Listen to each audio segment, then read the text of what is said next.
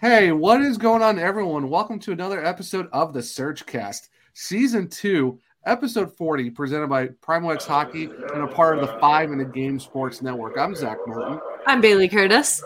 I'm Kat Hunter. And if you're on the YouTube version or if you're, you know, listening to this audio version, we're recording on Friday night, a day after our usual schedule. But if you hear some background noise, um, our guest unfortunately is uh got a little delayed on his flight Ah. back home. From, As from you can tell, we're not very happy about it. I can't imagine how he feels. Yeah, Oh, unfortunately, unfortunately, our guest is stuck in Detroit until tomorrow, and has a long layover in Baltimore. We are joined once again by the absolute podcast legend of Hurricanes podcast, one Mister Jared Ellis of Locked On Hurricanes. Jared, how are you doing, my friend? oh, you cut out there.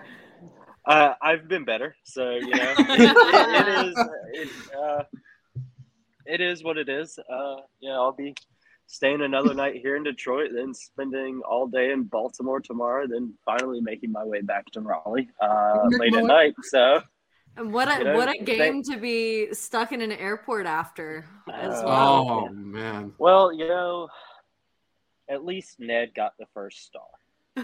That made it slightly more easy the to light in stomach, the but, dark. but yeah, it was still pretty darn frustrating that game. So Mhm. yeah. Oh, we'll we'll definitely be talking about it for sure. But yeah, it's uh, it's been a week, but luckily, Mhm. as of right, as of right now, on Thursday, on Friday night, almost a Thursday. tells you where I'm at. It tells you where I'm at.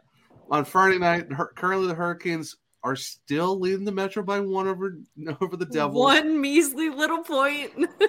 Hey, hey, you know what? It's If a you win- point. Hey, if you win by an inch or a mile, a win is still a win. So that's all that true. really all that really matters. But I mean, still the second best team in hockey too. So it's just um, I, I will say the West finally decided to join the East. yeah, um, when it comes to playoff clinching. So that was uh, interesting to see. But I, I thought it was also interesting too that uh, one Boston team has already clinched the President's Trophy this early in the season. So I feel like as a fellow conference rival, we got to kind of say congratulations to them. I mean, do we have to though? I, I'm deciding to be the bigger person. Well, so speaking of the President's Trophy, me and Zach kind of talked about this some in our uh, Twitter space last night, which was really fun, and we hope to do it again more here at playoffs um, because we actually had some really good discussions with some fellow Canes fans. Um, but we were talking about the President's Trophy, and we know, of course, with that President's Trophy comes the curse. Mhm. Um, and we kind of, well, I kind of came to the conclusion that I think I found the root of the curse is because Oh? most teams that, well, most teams that win the President's Trophy don't really go through struggles during the season. That's why they win the President's Trophy. See Florida. Mm-hmm. Um, and then when it comes to playoffs, they hit the struggles and they haven't had to deal with that all season. And they don't, they haven't had to figure that out. So then that's when they kind of, the curse hits, as we Mhm. say.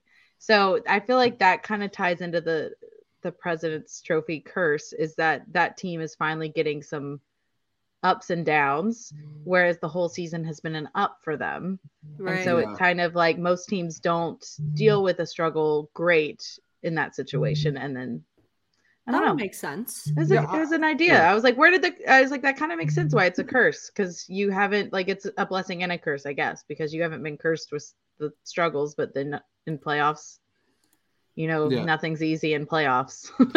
Yeah. I think yeah, I think for that it's like for me it's like teams that do win the President's Trophy. I guess it's you're looking at it. Is it super close where it came down to the wire and they won it? Then it's like okay, maybe they're not going to have struggles in the playoffs because the fact that they won it in a tight battle, or like you said, Florida absolutely ran away with it. Boston ran away with it. So it's kind of like. Is it is it is it a curse where it's like the team just absolutely dominated all season and won it, or they won it because they were in a tight battle with like two or three other teams come by the end. But yeah, Right. it's definitely it's definitely something interesting to watch. I'm curious to see how Boston possibly plays. Yeah, because it's either gonna be Pittsburgh or the Islanders. I know Florida's trying to stay in it, but either way, though, I mean, either of the wild card teams might make it interesting for Boston. But... Well, hey, you think about it too. All you need is a wild card spot to win the entire thing. So that's, I think, the mindset yeah. that Florida might be trying to go into with it.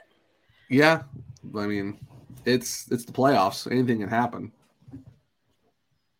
Uh, we were talking earlier. Uh, you know, it's been ten years since the President's Trophy winner won the Stanley Cup. I mean, mm-hmm. anything can happen. You know, we're yeah.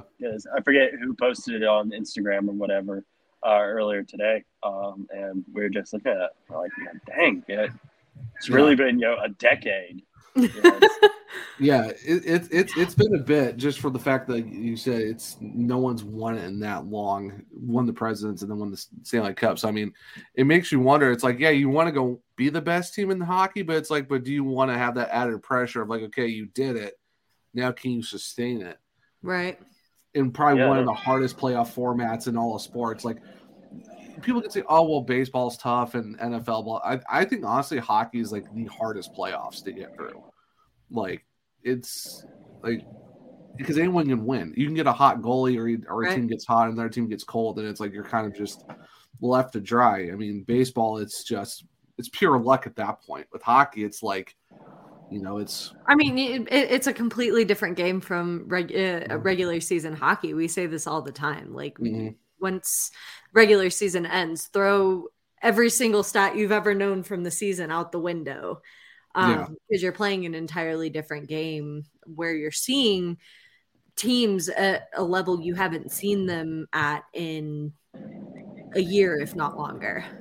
Yeah, right, exactly. Because I mean, yeah, you can go sweep it, and you can go sweep someone in the regular season, but let's say you know they just figure it out, or like you said, you just get a cold streak, or you stumble into the playoffs, and you haven't seen them in you know a month or two. That could be a completely different thing. Well, I mean, remember Boston last year? We we dominated them in the regular season, and then they gave us a whole lot of trouble in the playoffs. So yeah, you just never know what's going to happen. Well, I mean, yeah, and, and you know, with that, you know, I just thought about it as soon as you were saying it. You know, the New York Rangers giving us a lot of trouble this regular season. You know, maybe you know we have some luck on our side. You know, come playoff time, you know, we play the Rangers. You know, yeah. we would all yeah. like that to happen. right. Oh, Flip it around. well, I mean, well, I mean, you, this, you look... the town of Cary would be pretty mad though. Uh-huh. Yeah, I mean, yeah, I mean, but I mean, let's say even better though. I would really like it if New Jersey just took care of it for for us, and then I nice. I wouldn't, I would like that matchup better. Yeah, that, that would be nice. Yeah. Give give us Canes Devils because we all know that's that's more fun anyway. It's more entertaining. But like going back to team like the oil like 2006, the Oilers were an eighth seed and made it to the Cup final. I mean, heck, Nashville in 2016 were the eighth seed, made it over to the final too. 12. Mm-hmm. What was that? When they won it, I think 2012. I think that was when they were the eighth seed, or it was I 14. think so. one of one of the two. They yeah, one of the two. Yeah, like they were they were the AC, but they, even then, like they were still better than whatever was coming out of the East at that point too. Because I think because I know they played the Rangers in one year and it was like anyone, like whoever was going to face whoever was going to face the winner of the East was going to win the whole thing, and so it's yeah, it's just one of those things where yeah, regular season matters, but when you come playoff time, you know, can you do it again in the play? Are you built for a playoff run? We saw right. with Florida, like what Bailey said with Florida, they were built to outscore you, but the the, the, the, everything tightens up in the playoffs. Mm-hmm. So there's not much free flowing. You can put nine goals a night on somebody. You're looking at what? That's an anomaly. Three or four. Yeah, you're looking at like three. You're looking at maybe four goals a night, if that. If the right. it depends on how what's going on. So mm-hmm. you can't shoot. You can't shoot your way out of it in the playoffs. Right. So well, we're kind of Cowboys. Yeah, regular season, not playoffs.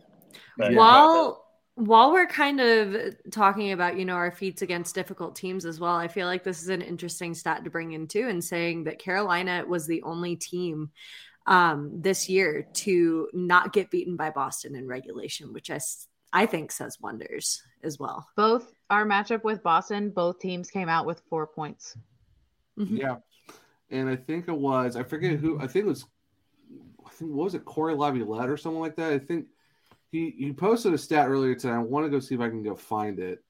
Um, it was like records against all the teams in the East this year.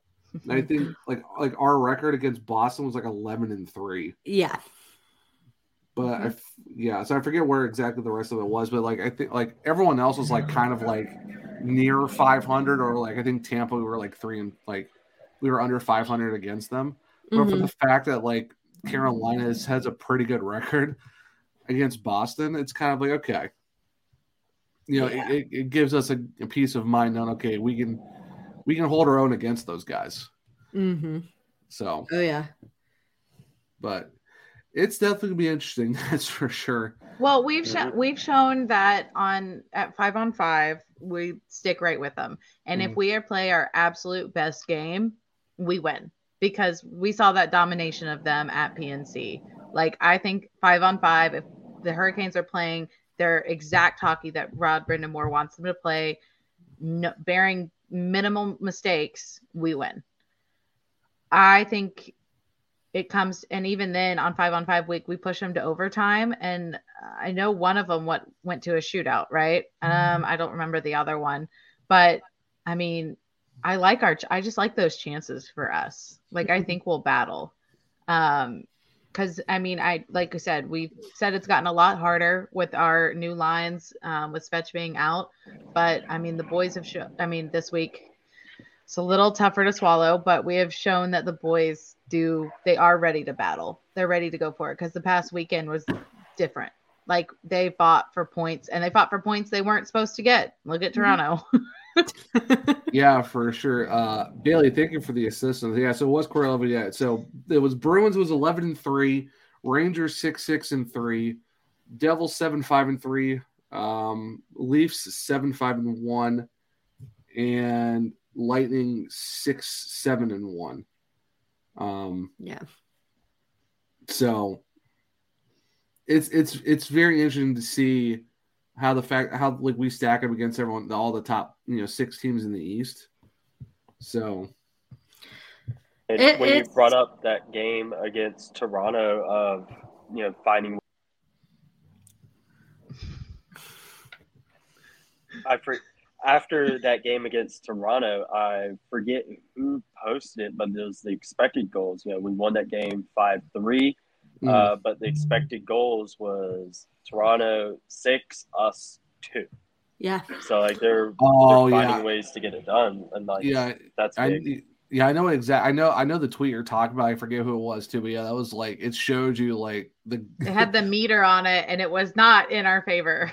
Oh yeah. no no it was yeah you, even like watching Steve Dangle's like video uh, the next day of that game, it's like you could tell it's it's like he was bringing like talking back like how like how was this game more frustrating than like the game where they lost like seven two, and he was like, well, it it's a different frustration because yeah, because you just got absolutely rolled seven two, but you lost the game to the Hurricanes where you kind of should have won, but it's also the Hurricanes, so you really can't be too upset about it because there's another top five team in the league. Right. So it's just it's one of those things where it's it's best on best, and you know it's Hurricanes just did their thing and they got back in it. So it's just Yeah. that's how it is. But um, so doing some quick uh, you know stats and figures and all that good stuff. So from Colin from uh, Home Ice Advantage, this was from four days ago. And I thought this was really interesting. So so his tweet says today I learned that the Canes led the NHL in goals scored off of rebounds, which is 34. They've only allowed seven against seven against so far this season. I thought it was a really interesting stat looking at the fact that we were looking at rebound chances. The Hurricanes, the fact they have 34 and lead the league, and they've only gotten up seven.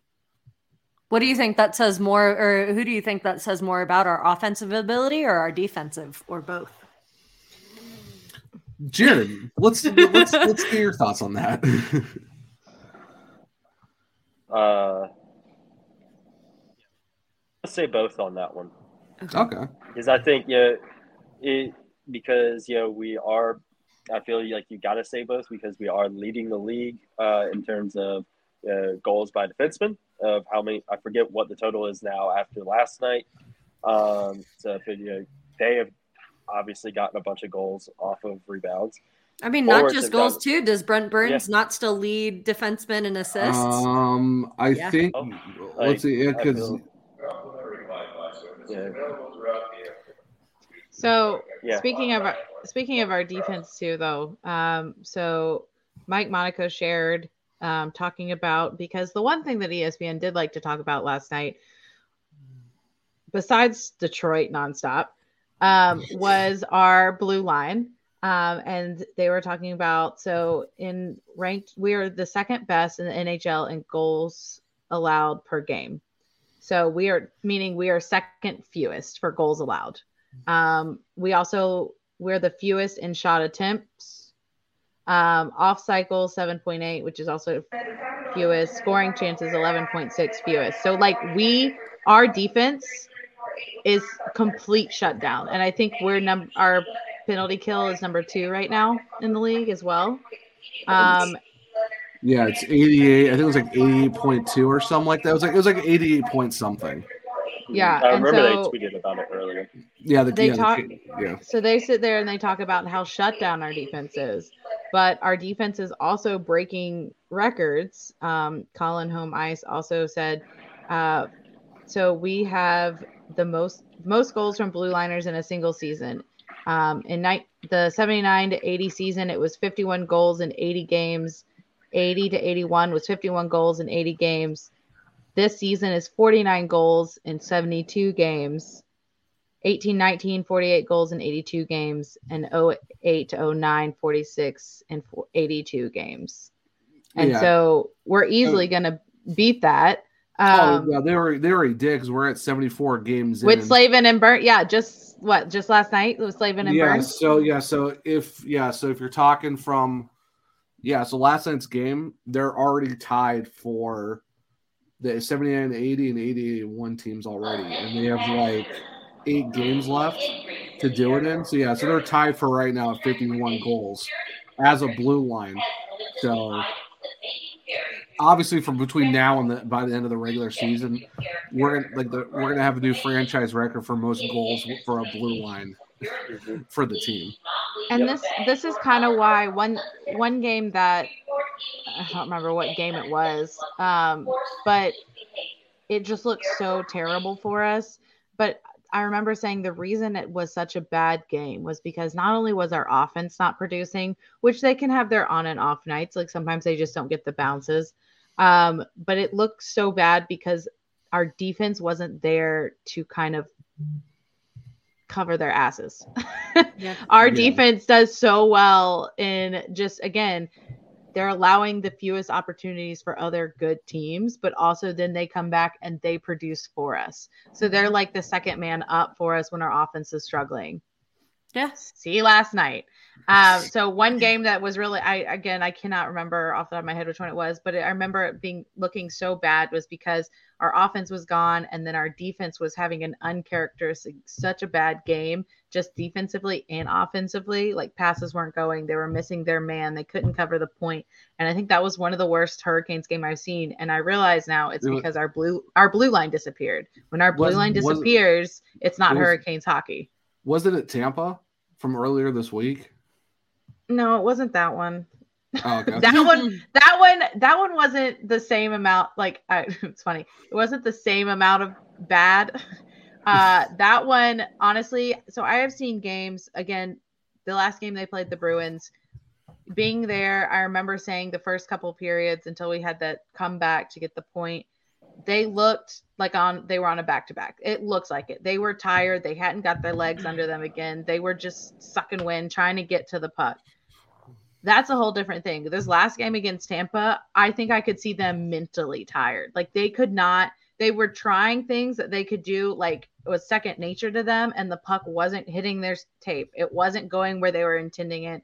They were losing their men, and it was like they were trying, but like you could see that they were just mentally fatigued. It was a different kind of exhaustion. But again, it was, it's not the same as like the blue line not showing up. It was the blue line I don't know. The mental fatigueness was different than it just not being there at all. If that makes Yeah. sense.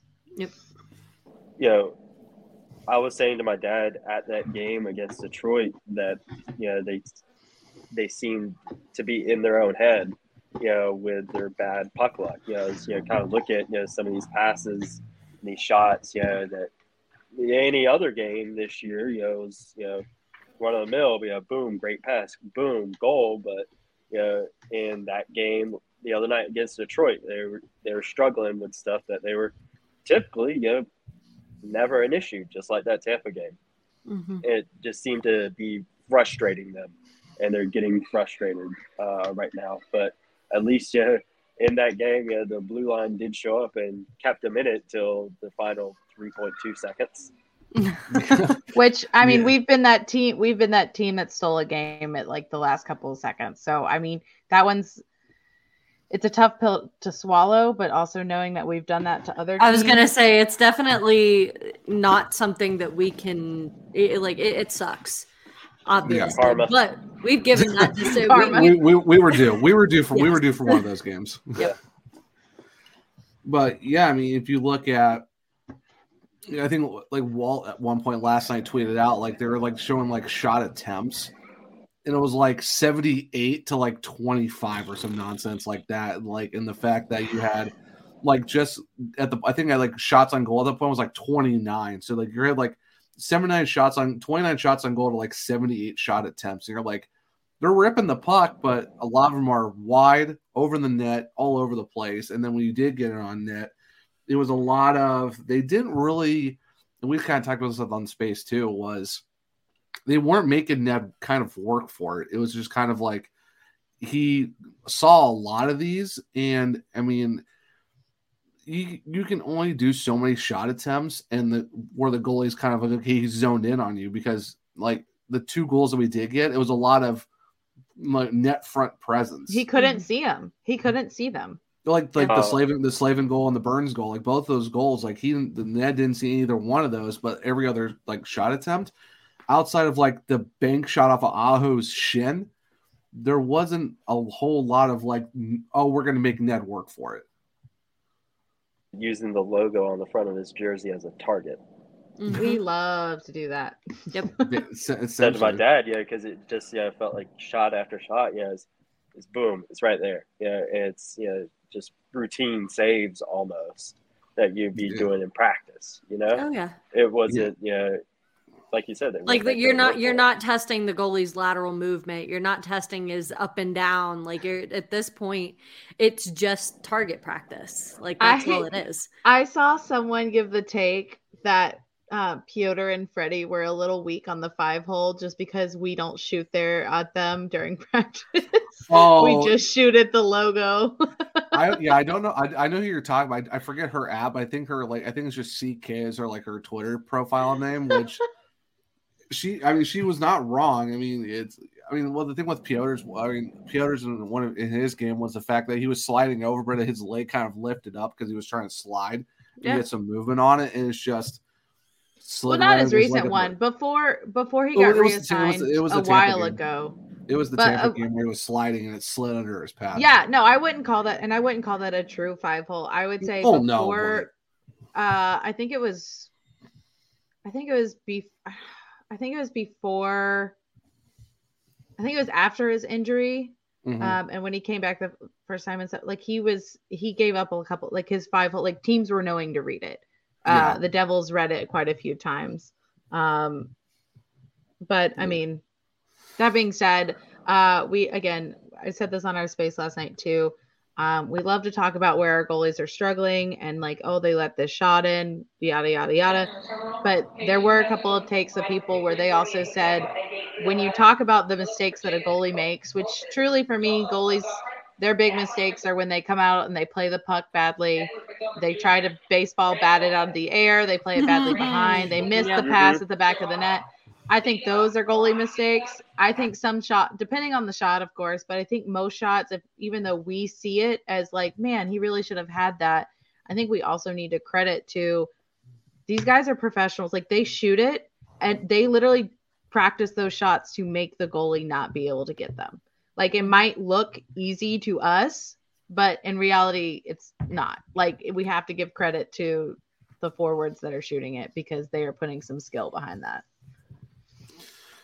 Yeah, and I mean, the Tampa game, there was really nothing you can do. It's just one of those games After where what we did to them last time, it was bound to happen. We met an angry Tampa They- Bay. Tampa Tampa's been angry for like a few weeks now. like they slowed they slowed that game down so much. I mean, I think they spent more time behind their net than in our zone. That's how much I felt like it was. And like you even like just glance off their goalie and you could just get absolutely swarmed. Like the, the, the game against Boston was like nine seconds in, they're already in like a line brawl. Like They've been Not- fighting nonstop in those games. And I, I mean- still don't understand how Aho came away with that with his own penalty. he should Um, he should have gotten literally- penalized. He got pushed into Vasi on all fours and then Mhm. dog piled on. Like, how can you give him a roughing when it's literally, is it roughing or is it defending myself because I'm vulnerable and I have like five giant guys on top of me? Mhm. But, So- yeah, yeah, I mean They, but they slowed that D'Angelo, tempo yeah. down. They slowed Yeah. that tempo down, and it was awful. Like Yeah. we controlled it that first period, but we suck at slow tempo. Yeah, it, So that's my only concern about the Islanders is because they're slower. That's why I would like to get Pittsburgh in the first round with the playoffs, just because they have at least have a little bit of a tempo. But I, like Tampa, like I understand swarming D'Angelo because the fact that he, he speared Corey, or you know, he speared Perry, which is kind of like, bro, seriously. But yeah, it's mm-hmm. like they've gotten into so many fights over the last few games, and it's just like it was it was just straight goon hockey coming from Tampa, and like they're up four nothing, and they're chirping Brent Burns. Like you guys are up four nothing. What are you chirping our defenseman for? right. like you like you've been leading the way all night and like you said Kat like they slowed that game down so much it was boring it was a boring game to watch because like it was like halfway through the second period we only had like 15 shots and it's like like how do we have 15 shots in a period and a half usually the hurricanes can get 15 in a period by itself and it's like a and like we're halfway through this game and they're only at 15 because it's just Tampa really just took their time with it. It just it, it was it was probably the most annoying game I've watched all season, and it was because of the, it was our guys. It was just Tampa just being lackadaisical and wanted to uh, make a, a snoozer on Yep. a Mhm. Tuesday night. But Detroit, I, we we were bound. We were bound for one of those games where someone was going to steal from us, It it just hurt more because it's coming off the Tampa game. and and and also Ned's in that too. And you're just like, Well, and it- so to kind of tack onto that too, and not to make excuses, but in the post game interview, Rod mentioned something about there being a missed penalty call with uh, too Mhm. many men call yep, there um, was on that Mhm. last play where they scored. Yeah, So Mhm. there's also that that we're kind of fighting with too, which we've been fighting the refs all year. Well, and Oh, and I know it's- I know a lot of hockey, baby. people yeah, and I know a lot of people said, "Okay, well, that doesn't matter. You should like you should play well enough that that Oh, absolutely. matter." And that's true, and I don't think Rod was fully accrediting it that to the loss. Yeah. I think he's just honestly those kind of comments I feel like he's saying because it's also saying like they had this and they got away with it because Mhm. he's also saying if we did that, we wouldn't get away with it. No, and No. he even credited them too, and credited uh, Detroit as well, and saying, "Hey, good for them for pushing the envelope a little bit." And Like if you can get away with with that, meanwhile we get called for too many men when our guy is unconscious on the ice. Great, yeah, great. experience Canes death taxes. Canes getting kid a call to save their lives, and that's just how it. That's just how it is. And it- it's like we saw last year. The Hurricanes are probably one of the most penalized teams for breathing at some point. So it's just, it's one of those things. But what can you do? And I know there was, it's yeah. So this is staff from Andrew uh, Schnicker. I'm sorry if I pronounced your last name wrong. That's I'm not good with some names. Uh, this was like, Some from, like names. a lot I'm of giving them. you a hard time. You've heard me say names. We Um, so this, this this one this is when the Canes had like ten games left. He said um, if the Hurricanes went six four and zero, they would finish with 115 points, which would make the Devils have to go have to go eight zero and zero because they had eight games left at the time. Now we're down to eight. I think they're down to seven, and we're up by a point on them. At this point, it's kind of like what's essentially Jared. I don't know if you would know, but like what would the essential like what would we have to finish out with? to even remotely take a division because even then, like even, like we gotta hope that New Jersey just Craps doesn't them know how- I would have to sit down and do the math for it because I'm not Yeah. sure what it would be. Yeah, You have, you have uh, time tonight. You have time tonight in the airport, though. Come up with Oh. some stats for us, Jared. too Uh, yeah, I mean, yeah, but yeah, I'm not sure what it would be off the top of my head. Yeah, Um, so but yeah, with these last two games, they would they would have to win a lot. So I was gonna say, so with that said, too, what do the Canes kind of need to do in order to make that push and learn from their mistakes the past two games in order to take a clear clinch on the division? So I would honestly say the big, I mean, obviously the the easy route is the power play.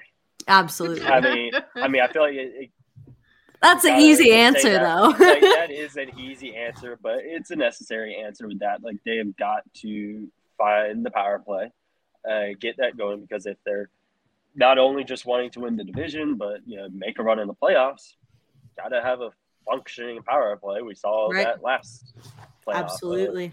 uh, but I think a big thing that they need to do is the forward group needs to find their groove again. You know, your offense is getting carried by your defensemen, which yeah, it's good that you know they're stepping up when the forwards are you know having some issues, but it's been that way for a while now. That it's been you know the defensemen carrying the main load rather than just supporting, and the forward group really needs to find their groove again. Uh, you know, Aho and Necas, those are the two top guys now with Svech being out, no Pacioretty. You know, like they've got to get it going if they're going to want to win the division and make a run in the playoffs. They're going to have to do that. I think that is really, really essential for them to do. And also, you know, stop giving other teams so many opportunities uh, because it feels like ever since Svech went out, they've you know, there's been more opportunities for other teams you know, to go down and you know, have good chances, and it's just kind of a big Svech sized hole you know on the team right now.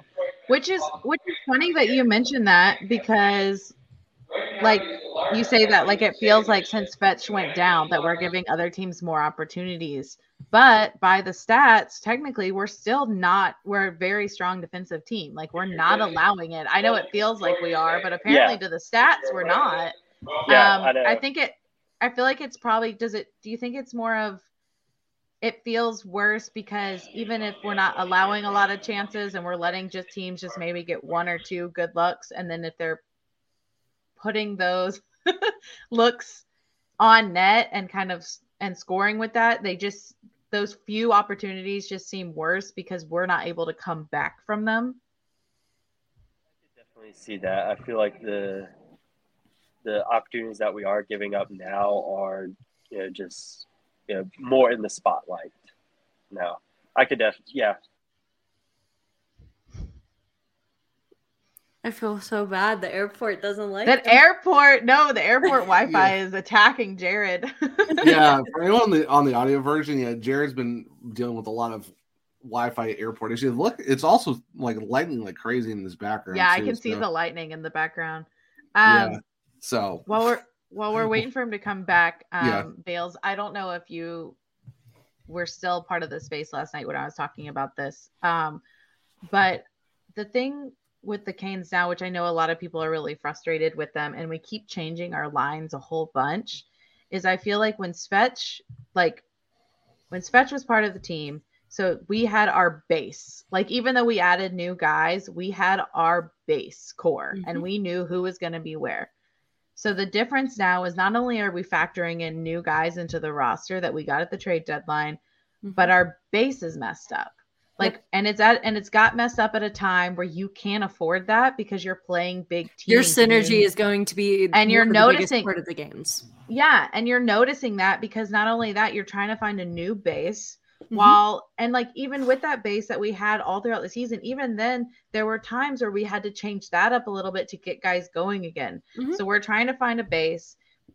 meanwhile, also like, well, if that's not working, is it just not working now? Do or we just need to switch it up a few times? And so when that new base gets a little cold, maybe one or two games, then we have to switch it up. And again, the synergy just keeps being refreshed because Svech left such a big hole. It wasn't just one spot to cycle into. It made Necas go to a different line. And then we got other guys bouncing from the second to the fourth line. See Puljujarvi, who Yep. Mhm. I think should be more fourth line, and I'd want Drury up. That's, But yeah. I, I mean, we, like we saw how it worked with Domi last season too. Is we'd get little spurts of him being good, but Mhm. there was no consistency. With here, uh, here with Puljujarvi, we're starting to see him kind of build his game to be structured the way that i- i- in a in a way that helps benefit this team as opposed to benefiting a team like Edmonton. Well, yeah, and- I don't I don't think he was ever meant to be like we bring in him as our like big scoring guy. Mm-mm. Like I no, see that's him not that's as a third deal. or fourth line, but now that Svech is gone, we're like, well, can he kind of help with that? And I honestly, if that wasn't his going to be his role to start with, and he's new to the team, hasn't got the synergy yet, and he's already like, it looks like he has a little bit of, I don't want to say PTSD, but like he doesn't know how to fit into this because of his time in Edmonton. He Mhm. hasn't got that. Like we've seen how KK has grown and gotten more comfortable with the team, and he grew into his role, and now he Mhm. knows what to do. I think You know the big difference with it too. We saw a lot of K- fourth line KK last season because Mhm. of that, and you see how his game has kind of built this season. Be I think uh, Rod and uh, the coaches who kind of help with building the lineup rely a little too heavily, I think, on the country and na- or national connections. You know, because you're seeing Vince a get little wins, Bailey. wins get wins. And I, I, as much as I want to believe that and I want to support it and I want to see Puljujarvi thrive with the other Finns so badly, you need to give him his time to kind of build Mhm. to the system before you immediately put him with some of his fellow uh, country mates and say, okay, here, go score some goals or go help out a little Which bit. I think that's Yeah. normally our plan, but because of the timing of it, we're stuck like, okay, but we kind of have to scramble and push you into a bigger. No, more we're going role than you into- would've. Uh, this is it, it's a word I'm looking for. Like this is almost crisis mode. Mhm. You're almost seeing, and you're trying to do whatever you can to maybe fast track some of that. Okay, we need to build some more chemistry now that we have this hole with Svech missing. What can we do and do to do that? And that's why we're seeing a lot more of Rod Brind'Amour than we have seen this season at all Yeah. Yeah. in this short amount of time. because your baseline is messed up so you're trying to s- figure that out and through that you're getting more ups and downs and spikes with it so Yeah, it's in like going back to you know trying to figure out Puljujarvi and synergy and a whole bunch of other stuff too. Because like Cory Lavalette put this up the other day. It he says it's a bit surreal with Gostisbehere. It's got two goals, five assists for seven points. Has more points than Meier, who had four goals, two assists for six points. Uh, this was 13 games played. This was like three days ago. The Devils are six, five, and two with Meier in the lineup. And of course, like I said, all that's changed and Carolina is eight four and one with Gostisbehere. So it tells you that like yeah, it's like getting assets to your team is going to help, but it's like it all depends on how cl- how quick they can get in on in and figure out the system and stuff like that too. Because like it took Patrick Kane how many games to get his game back growing because he had a massive low point too. So it's like you can't just and that's the thing that. I forget who said. I think it was Mike and Shane. Like I think we talked about this on, on another episode too, where those guys talked about it on Kane's cast. Mhm. This league is so off season moving instead of the deadline. Like the deadline used to be the we're gonna push the envelope at the deadline. It's more so now it's more of an off season. We're gonna make our splashes then and then get like the one or two pieces that are gonna help us get better, but it's not gonna be the splash. We're gonna just go all in like Tor- what Toronto did and what New York did it's this league is very off-season based on splash moves, and that's why all of our big names we got, Burns, Pacioretty, and all that was an off-season thing, and because you can't just assume that these guys are going to come right in and just automatically start clicking with their team off the bat, and that's why, luckily with Ghost, he's kind of hit the ground running with us because you know working with Tim Gleason and all that, and he's getting his minutes. Puljujarvi like you said, Kat, who's mainly supposed to be a fourth line guy, but now we're putting him at the top. We're putting him in the top six. Well, he's not really a top six guy, so it's kind of like that's why we're we you know put him back on the fourth line, figure it out with Stepan and all those guys, and let Drury go in the top six and see what he because we know he can score if you get if you put him in the top six and you put him next to Kotkaniemi and um Jarvis, that wouldn't be a bad second line to have right now. Yeah, and to I guess one thing we have to note too about Ghost and about Kane is so, in my opinion, so Kane was kind of a big fish on a shrinking team, and so mm. he's coming onto a loaded Rangers team, and he has to figure out his new role. Like he's not, he's still like a superstar, but like mm-hmm. he's surrounded by other superstars, and yeah. so he's got to fi- figure out that fix and like how does he go about that, getting his game back, all of that. Ghost, on the other hand, I'm not going to say he was a small fish, but on Arizona, like it wasn't like he wasn't a super standout, but he I was, was going to say it's not like, like, he had other big fish around him to kind of stand out with. That out, that out, too, outside and, of like Keller and um Chychrun. No, yeah. nowhere near on the level that Kane was dealing with moving to New York, though. Yeah, and so then he well, comes right. to the Canes, and so then he comes to the Canes, and like we had the idea of what we wanted him to be a part of, but we put him on the third line, a little less pressure. And then we also we're like, but we know you do power plays. Can you help us with that? And he was like, yeah, I'll just do what I nor- normally do. And he fit right into that because yes, we had expectations for him, but he was also fitting into a role that I would say is it was a little less pressure, but also it was like more tailored. It was more tailored to him. Yeah, rather... like he didn't have to. I mean, like he didn't have to fight so much for like to be the standout, you know, like he just played his game and that fit perfectly. So oh, I mean, yeah, we it's great to see those stats because it's like mm, Ghosts look like the better acquisition. That's great, but we do have to note, yeah, they fit differently. Mm-hmm. Yeah, um, of course. I mean, Jared, Jared, what are your thoughts on just you know because everyone was so in on Timo Meier, but we get Gostisbehere instead, and you're seeing like the how he fit in compared to everyone else. Like, what are your thoughts on all that? It's interesting uh, to look at now in retrospect uh, with now it's Svech being out because you know with him being out, okay, maybe you kind of wish you went and got you know goal score, uh, goal scoring forward, but you look at where the team was at the deadline, and I think at the time, yeah, it was a good move. I, I still think it was a good move, uh, and everything you're saying about power play and yeah how he's able to stand out now. He's not having to fight as much. I agree with all of it. I think yeah, it was a good move. Mm-hmm. Yeah, I'm glad you said something because ES, the ESPN broadcast. I was gonna bring this up. you, know, I, you, know what, you know what, Bailey, you bring it up since you, since I, yeah. You, oh my gosh! So this. yeah, I I remember um because it happened a little. Was it a little bit after the beer conversation, Kat? Or I, I don't even Somewhere remember when it happened. I can't but... I can't sort through the amount of wrong comments they said. It, I so for one, it looked like we were watching a Detroit Red Wings broadcast. Oh, it's it's a uh, it's, a it's, national it's, broadcast game. It's original six. It's original six. They're going to do it with this every team, and they're, and they're playing us with the original six bull crap. Miss me with it, and I'm trying to tone down my. my language here. Um, but because oh, oh, we had this oh, conversation on the space too.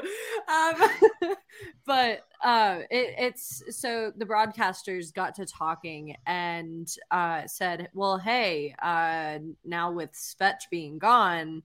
It, like they they went into that whole yeah they should have made a splash because now he's gone but how could we have predicted that well, no said, one predicts an injury to a key player like that. Well, well Nobody. They, they, said too, like, well, they're like, well, if his injury happened two weeks before yeah, the deadline, yep. then then they would have made that move to get him. And it's it's like it's like mm-hmm. like that's such. How a, are we supposed to know? It's such a who dumb... plans How an injury. The also, hell. Also, even if you plan, even if you plan it, so say we get a high caliber guy to come in there. First of all, we didn't know where anyone would go in the mm-hmm. lineup. If if Svech stayed healthy, where would that person have gone? Where? That like it that makes no sense. You're gonna try but, to slot a guy like Timo Meier in on the third, fourth line, and try to slot one of our other guys down? Like, no. the trade deadline is for, like Zach said, I it's for finding your last missing pieces or backup in case something goes wrong.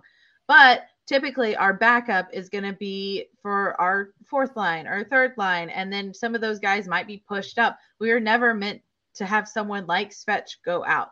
Um, but i did think about this today on another note that'll keep me from talking about espn anymore.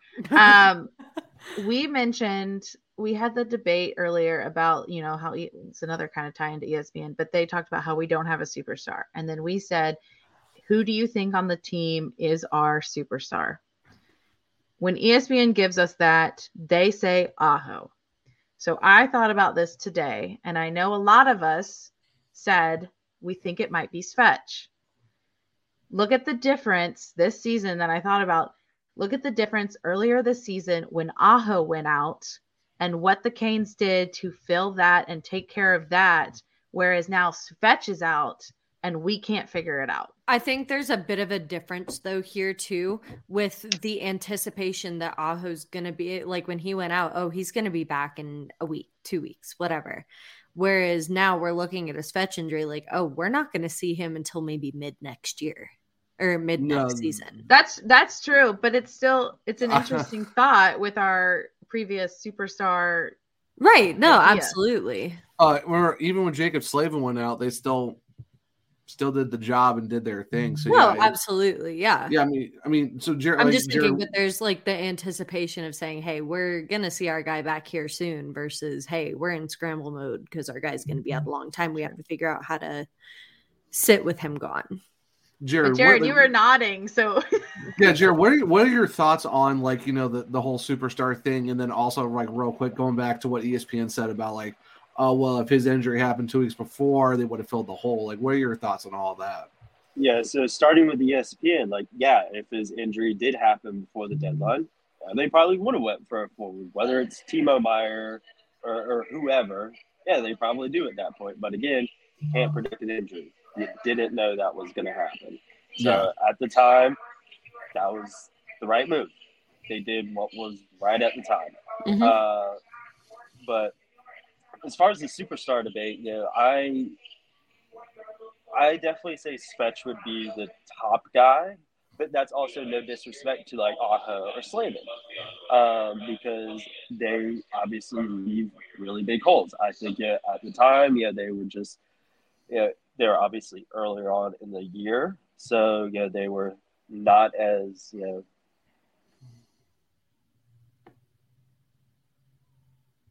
those injuries happened. So, uh, so they weren't as worn out uh, whenever those injuries happened.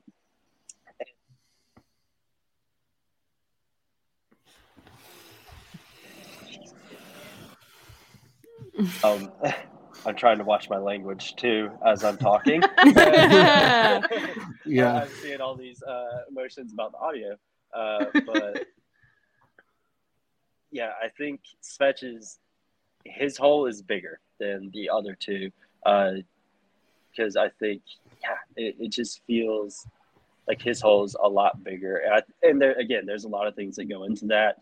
Yeah. I think you know, you're also looking at the year that he's had. He's had a heck of a year, and I mean, you look at yeah. the guy who is yeah. probably one of the most physical bodies on the team. Exactly. Well, yeah. And, so, yeah. And that like I said earlier, with some of the opportunities that uh, they've given up, like Ben said, he's super physical. He carries a large load defensively. Mm-hmm. So things that he would normally do, like when Slavin went out, things that he would normally take care of that you'd never even notice.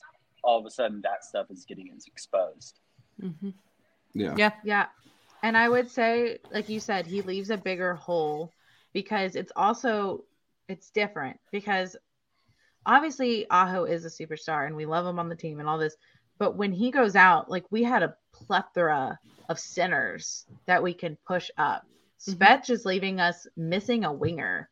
And our wingers, that's like big chemistry wise that we're struggling with. And mm-hmm. also he I feel like he helped kickstart Necas. And so Necas lost one of the guys that is kind of helping him contribute. And so, and like the same with Slavin, like we easily, because Chatfield's having such a good year, he was able to slide up there.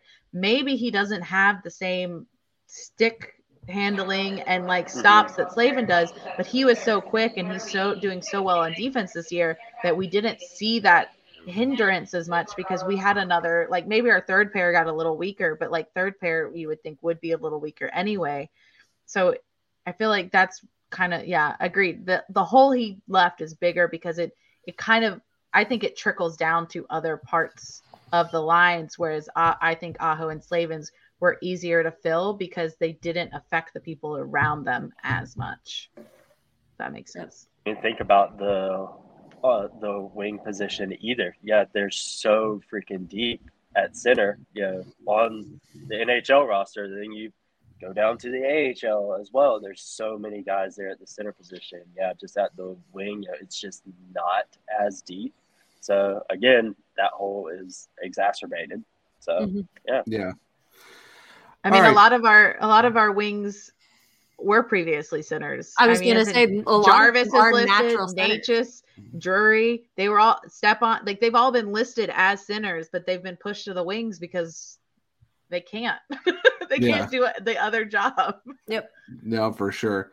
All right, so before we go into our questions, we got a few. Uh, we're gonna try to keep. We're gonna knock it down to a couple, just because the fact we had a lot of like the same like kind of questions and stuff like that. But before we do, we got to talk about our amazing sponsors real quick over at Primo X Hockey. If you're looking for any, you know, hockey equipment in terms of like pucks, indoor or outdoors, you know, skate protectors, buckets, stuff like that, it's always good to um, make sure to go onto their website, primoxhockey.com. If you use the code SurgeCast, 20% off. Um, that'll help them, it'll help us because they're actually based in Raleigh, like 10, 15 minutes from the arena. Go get um, your Aho discount. Go get your Aho discount. Um, but yeah, like those guys are amazing. Like I said, they do free shipping across the United States. They can do pickups at their warehouse. Like they even got merch. They got koozies, hats, you know, hoodies, t-shirts, all that good stuff. So, like I said, make sure you go to primoxhockey.com. Use SurgeCast at checkout for 20% off your order. Help support them, which is local. It'll help support us as a podcast because it shows that you know listen to us and you went over and talked to them. So big shout out to Primo X. They've been our sponsor since day one and over 60 plus episodes now. So we really greatly appreciate them. So please go help out our amazing sponsors at Primo X Hockey. Yeah. So uh the game last night. What's that? Speaking of koozies, I won one at the game. Uh, oh, nice! Yeah, yeah like when we went to our seats, yeah, mine had like the little like thing on the back of the chair, like, "Oh, you're a winner." I'm like, "Oh, what I win?" Oh, is this a spoiler for the game? Spoiler it was not. I'm sure. I'm sure the people who put that there were like, "Oh, we weren't anticipating it not to be a Red Wings fan." I was talking to uh, Brian, the host of uh, one, or one of the hosts of the Red Wing show. Uh, the people you know behind that, they're you know one of the like, big Red Wings podcasts, and you know, they do their own thing there at the games and they right. typically will try to sell people on season tickets. You know, we walk up in Hurricanes jerseys and not living there, so they did not try to sell us on anything. sounds sounds about right. So one of the questions uh, came from someone named Jared Ellis. I don't know if I don't know if you know him, Jared. Um, but he was asking, "How was your experience at uh, Little Caesars Arena?" yeah, that was definitely something I was uh, wanting to talk about on my show, but uh, you know, also talk about with you guys. Uh, but yeah, but yeah, yeah, I've talked a lot about the renovations that are going to start on PNC Arena uh, this mm-hmm. off season, and going to a more up to date arena. Again, that's no slight against PNC. Yeah, it is still oh, yeah. a nice arena. Yeah. Uh, but yeah, it's dated and yeah, a little bit. with you know, some of that, you know, going in there and looking at some of that stuff. Yeah, do I think yeah, it had a very industrial vibe in there? And does PNC go that way? No, I think it'll be more of a sleek, modern look. But yeah, some of the amenities there that they have, restaurants, and you know the style of what they're having, you know. Uh, I really liked it, and you know, one thing I pointed out to my dad, you know, that we've talked about a lot as of late, is uh, how many banners are up in the uh, rafters now between the Hurricanes and NC State And one thing that Little Caesars Arena had that I really liked uh, between Red Wings and the Pistons, they had the I don't even know what you would call them, but almost like the the overhead projector things. Oh yeah, uh, like when you're in school, where they like rolled up into those, and I would really like if PNC Arena were to do something like that because there's so many, and like okay, you know, you roll down the Hurricanes ones for Hurricanes games, you roll down the Wolfpack ones for Wolfpack games, right. and I think that could be a cool touch. And then obviously the, you know, just the style of it, and you know the they had um, you know, a lot of good restaurants in there. Uh, prices were actually pretty decent as well, which was nice. But Okay. just going in and seeing a more up to date arena, it was nice to like, okay, this is kind of what we can be looking forward to. Not to not necessarily that specific one, but it was really nice. You know, and And I really nice- liked the lights they had uh, up top It, above the ice. That was really cool as well. You know, Yeah. and I will say, growing up or uh, in North Carolina, where I'm going to PNC all the time, and that's what I'm used to when I think arena. Like I think of the inside of PNC.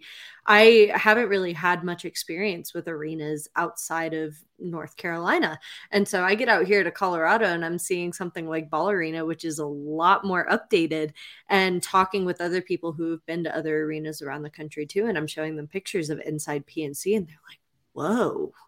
Like that that it, for example my boyfriend he i i'd shown him pictures of uh, pnc and inside and he goes that looks like an office building like it doesn't look like you would think of an arena being inside of there like it looks well, older well, well, welcome, welcome to the welcome to mid to late '90s arena Right. styles, where it's just like Mhm. we are going very old school. no i just i think it's interesting and it'll be interesting to see what that kind of turns into once the renovations start I'm, I'm because excited. we've all for seen the renovations. mock-ups and whatnot. But yeah, it's definitely yeah gives us something to look forward to for sure. Yeah, I really I'm like ex- uh, the uh, setup they had uh, for like their intermission reports. Uh, Mhm. you know where the folks would be doing that. I really liked that because we know you know how with PNC Arena, you know you get the crowd behind there. They're super super loud. You can barely hear anything.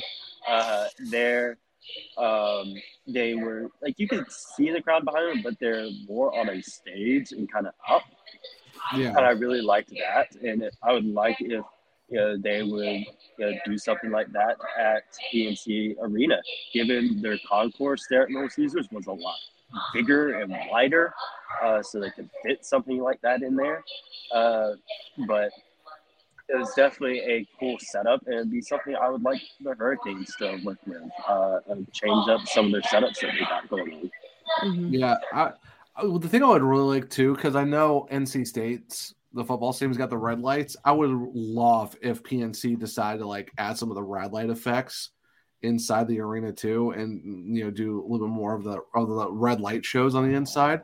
I think it'd be a lot of fun. You know, adding a little extra stadium series touch to the inside of the arena. But that would be another thing. We talk a lot about the Hurricanes, but NC State does play there as well, and that could be something for them when they're playing their basketball games as well. Yeah, they could go in on that too. Use the red lights, you know, when they win. Uh, Yeah, nice right. job, Bailey. Yeah, I mean, you know, as as Bailey's our UNC uh, person here, I know she, you know, would love to see. I, I would State love to see the red in, to- in context to the Hurricanes, but you will not catch me dead in that arena unless or for an NC. Okay, okay, you're blue on keeping the keeping the peace Anyway. keeping the peace here as a third party with no no dog in the fight. Yeah. no dog in this fight. or or wolf in Um, the fight. Yeah. Anyway, Their standpoint, it would be cool for them too. and no, but it- yeah, I mean, I'm fully expecting our new arena to look like uh, how nice Seattle's and stuff is. So I have high expectations. I also mean, don't want to us go to get. out. I I don't. It, the sole reason I wouldn't want them to go all out like they did for Seattle's is you see the prices that Seattle is charging for those seats because of that. Yeah, well, no, yeah, for because they're going green. They're saving money other ways. But but because I think it was- Climate change, man. I forget I was talking to on Twitter, but like someone like there's like there's a there's an ice cream place at PNC that I need to go to next time I'm up there. Like you can get Dippin' Like, Dots. I was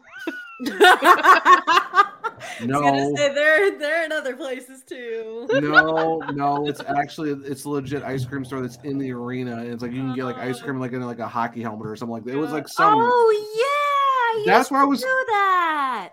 Yeah, that's what I was gonna get to. You bunch of jerks. Good grief. hey, we're we're on brand, Zach. Mm. All right, so going into other questions. Um, what you don't want to talk more about your hockey helmet? anyway, I love you, Zach. Continue. uh, from Stephen Blackman. He had a lot of questions. Um, so his first one uh, Will the Kings require Elias Lindholm from Calgary this offseason? Adam Gold has speculated about that and thinks he'd be a great fit. Kat call Jules. Yeah, Jules would be over the moon for that. really interesting move uh, because I do think he would fit in well. Um, and because you imagine there's going to be yet another off season with a lot of turnover, especially. I know Zach did ask about Max Pacioretty as well. Like if he doesn't come back, yeah, that's another hole. Uh, and I Yeah, just you- don't you know if that. I don't know if he. I don't know if Lindholm. I don't know if it's like a to. similar situation. I don't know if he wants to.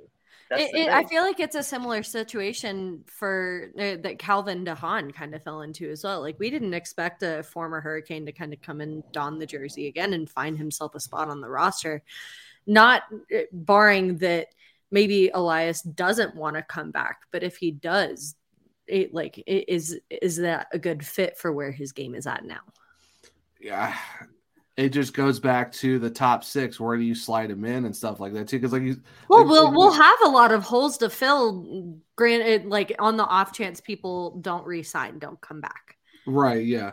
Like like you said, Jared, because Stephen did ask about, you know, Pacioretty, and me and Kat talked about last night on the spaces, like, okay, well, if you bring him back for two and a half, three million dollars and you slide him in the top six like he was supposed to be, So what, what do you what do you do with Elias Lindholm then if you bring back Pacioretty and Svech is back and all that stuff? And you still gotta deal with Tavo too, because what are you gonna are you like what are you gonna do with Tavo? so our yeah last night on the space so i think we came to the idea of um there might be some i don't know if there'll be as much turnover this off season as there was last i think we might see some guys like DeHaan and Coghlan Stastny, and maybe stepan be I, they might be the pieces that rotate because some of uh, some of them are our seventh D man and they're not really getting any playing time. The other guys are I like to call them our token veterans. We kind of cycle through them every season, except for Step. I mean, I would be down if Step just keeps coming back because he just fits right in. Mm-hmm. The bald legend. Let's keep him coming. The, the bald the bald father. Well, I The saw bald father. But Well, but also, there's one guy said like if we can go get Marcus Johansson from Minnesota, that wouldn't be a bad option. Because I think right now. what do you mean one guy? Was that you? Wasn't that you that said that? Yeah, I said Marcus Johansson at one point too. that one guy said that, meaning Zach said it. what I didn't. the, the one guy I mentioned would be good fit would be Marcus Oh, Johansson. oh, Oh, oh, oh, oh got I it. I thought you were.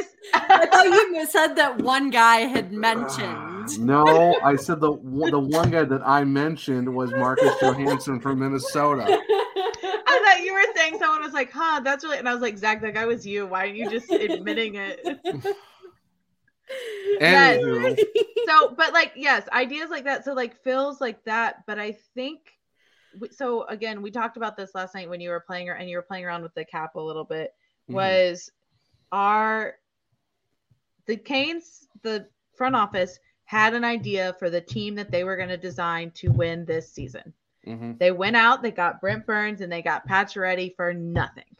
For nothing. Well, I mean, those outside, were- outside of Steven Lorentz, but yes. Yes. But they got him for nothing.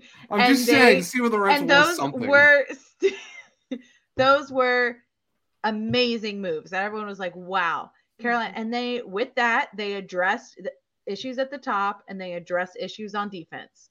They mm-hmm. address the issues they thought needed to be addressed, and they were great fits. You can't, just like with Svech, you can't know that a player is going to get injured. See patches. You can't know he's going to get injured twice. Yep. See patches. So I think, but he has expressed interest in coming and staying in Carolina. He's expressed that interest. With him expressing that interest, I think that interest also means I know that I would probably have to get paid less to stay here. I also know that most people in the league probably won't take me because of my injuries as much, but Carolina will take that chance on me because they wanted me from the start. So I think yeah. he will be less money to hold on to. And I think the front office will probably try. They want to get Svech back and they want to get Patches back and maybe fill some of those bottom holes. But I can see them because we have one more year until everybody's contract is all sorts of crazy and we can stress and have heart attacks all we want. But I think they're going to want to try for next season to run with the team that they wanted to this season. I think that's what they'll want to do because they had faith in that team. Just as you saw at the trade deadline, even without patches, they were like, this is the team that we designed that we thought would push us this way. And we're just going to get in these few extra pieces. And I think they'll want to keep Ghost because he's fit in so well. Puljujarvi, I think he can go into that fourth if we get rid of Stepan and Stastny if they leave, and then he can slide right in there. We can get him his time and get him like used to our lineups, get him more confidence building.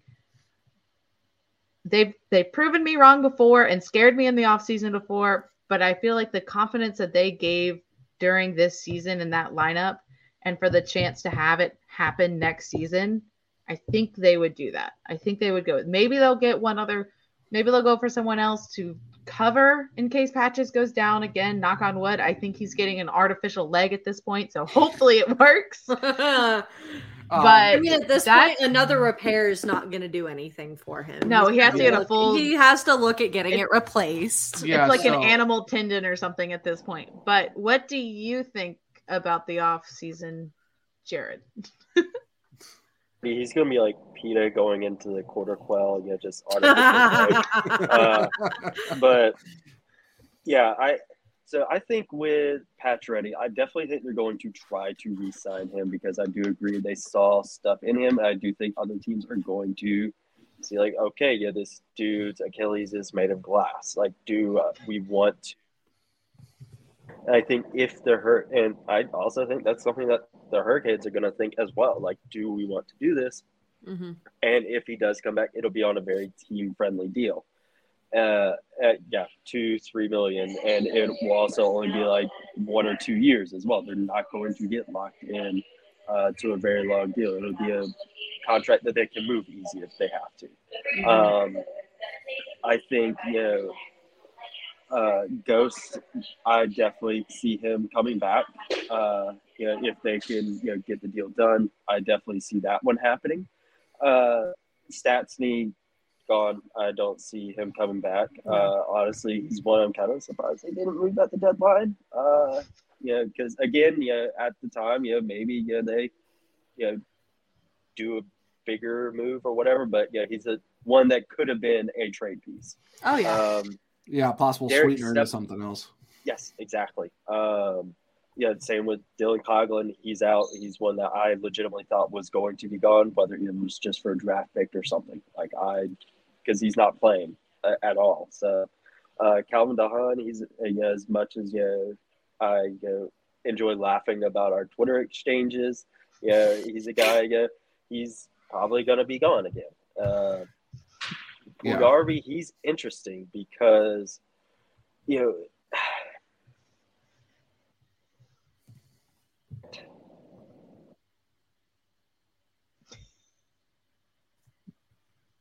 restricted free agent or unrestricted free agent? He, uh, is a restricted free agent this after this season. Yeah. I could maybe seeing them doing a short term deal for him, mm-hmm. maybe like a one or two year. I'd uh, like to see him on a two year. I yeah, I, yeah, I, I can see because his, his trying something. Yeah, because right now him. his yeah, because right now his contract is three million. So, um, I I can see them doing. I guess like I said, if you if you bring patches back for two and a half, three, same thing with you know Jordo's contracts at, at coming up the end of this year as well. You maybe three, three and a half at best. Because mm-hmm. the way we did the way we did on cap friendly was I think it was I don't have it on my screen. I'm trying to do it from memory now. I think it was like Svechnikov, Aho, uh, Necas top top line. Then you had Pacioretty, Kotkaniemi, Jarvis. And then it was Martinook, Jordan Staal, Jesper Fast because Fast's contract's also coming at the end of this year as well. Then you would have Tavo, Drury, Noesen as your fourth line, and then Puljujarvi would be your extra would be your extra forward. Then it would be Slavin, Burns, Pesce, Skjei. Then it was Ghost and Chatty, and then it would be Coghlan as your seventh because he's also a restricted free agent as well. And then you had Pyotr, and I think we just made I think because because I think on there it's like some random like we were initially trying to talk about Swayman because I think Kat brought up Swayman. Yeah, there's there's somewhere. news. Yeah, there's news that he wants to be a number one goalkeeper, and he won't be with Ullmark. So Yeah. there's talk, and obviously it's very early, but there's talks that he has talked with the Canes. Um, so that could be interesting because we were saying it'd be interesting two 24 year old 24 year old guys, Swayman as your number one, Pyotr as your number two, because I don't think he's number one status just yet. I think he still needs some time and a Mhm. actual full season. Um, but so uh, Zach put in, I think it wasn't gonna let you put that in, so you put in Jarry. So we played Yeah, it around was- with it a little bit, and yeah, and we it was one of had those- it was one of those things where it was because the fact that Swayman's not a UFA, uh, we would have had to do like a trade or something for him. So I, I just threw in Tristan Jarry just as a as like a, as a placeholder guy. I think I, I think in bringing a lot of those guys back and stuff like that, and just bringing in a goalie if we don't bring back Freddie or anyone, I think we had like seven point seven left in the cap, and that was like with a lot of like guys coming back for like two, like was it? Think you gave him you gave him kind of like bare not bare minimum but lower deals. So then we saw well what if some of them asked for a little bit more? And we are like well we have we would have some money. Again this is just us playing around on cap friendly but it looked like we had some money monopoly money and some Yeah, 'cause it extra was- yeah, to, as like a little cushion and if we wanted to get someone else for cheap. And again we also talked about pulling up wolves if we needed to. Give some of those guys a chance to come figure out that fourth line for us a little bit. I mean i think i think drury will be with us next season. He's honest he's honestly played he's right. amazing the time he's been up here he obviously wasn't a complete fill for Svech, um, but with the spot he's been given he has scored goals when it's mattered and he's bringing life to whatever line he's on. Again, I want him up top for a little bit, but Roddy's in trust. In Rod, we trust. Wolves. Uh, one question I have there, you a guy that you know, hasn't played a lot this year, signed a one-year two-way, Ryan Dzingel. Uh, yeah, he's out Yeah. with yeah, nasty back injury for most of the year. Yeah, does he re-sign another two-way? And you know, is he a guy yeah, that the Hurricanes you know, are putting on the fourth line? Because at the time, yeah, at the beginning of the season before he got hurt, I kind of saw him, you know, because of his NHL experience, his experience with the Hurricanes. I saw him as a guy, you know, like with Noesen, Drury, uh, being a guy that someone goes down, he's a guy that gets called up. But I, you I know, can see. wasn't I, the I, case this year, but you know, that's I, I guess Yeah. I could I could see them doing it again, bringing back to Zingle for a one year two way because you know give him another shot, see what happens. I wouldn't be mad of a fourth line of Noesen, Drury, and Dzingel. And even That's with that two way too, should it not work out too? I mean, he's going to be spending most of his time with the Wolves. Bringing him up for a game or two to kind of see what that looks like wouldn't hurt at all. Yeah, so I mean, it would be an option. I think. Yeah, I think with the how we did the contracts, it was like what Ghost was like four and a half, Jordo and I think Jordo was like two and a half, three million. I think the same thing for Fast. I think Fast was like two. Like kind of keep it where their contracts were kind of at now, but like kind of you know lower. I think Pacioretty was like two and a half, three, and stuff I like think- that. So, I think like, their it was, like, priority, yeah, I think their priority will be to re- to keep Ghost. That'll Mhm. be number one. Figure out Fast. That'll be two. we got got to keep quickie. I think I think they're gonna make they're gonna make something work with Pacioretty. Ju- You know, and Jordan, yeah, and figure out the injuries, like where the, the guys with yeah. the injuries get back into the lineup.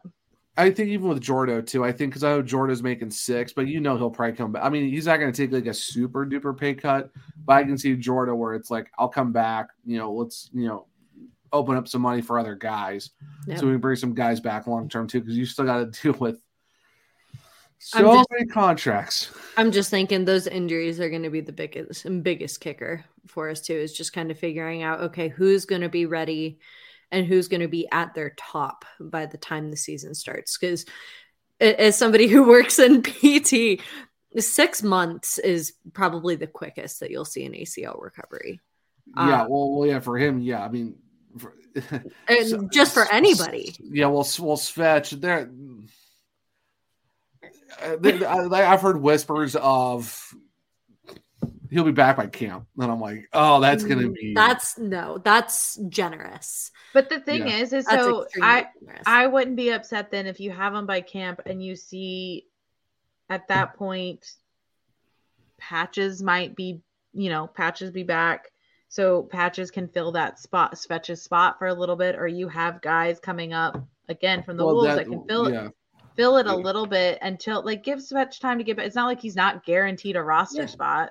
Yeah, at, at that, at that point, that's where you put Tavo back in the top six. You move Dzingel up to like the fourth line and have the have basically have a Wolves fourth line of Dzingel, Drury, and uh, Noesen. So, uh, so thank you, Stephen, for all your questions. I, well, actually, the, he had another one about Ondrej Kase because I think you talked about it, Jared, recently because he mentioned. Oh yeah, Hurricanes. I'd honestly like to hear this answer. Um, so with him, I think, uh, and you can kind of let Jake Gardiner in here as well. I think you know both of those guys. I think their careers are pretty much done at this point.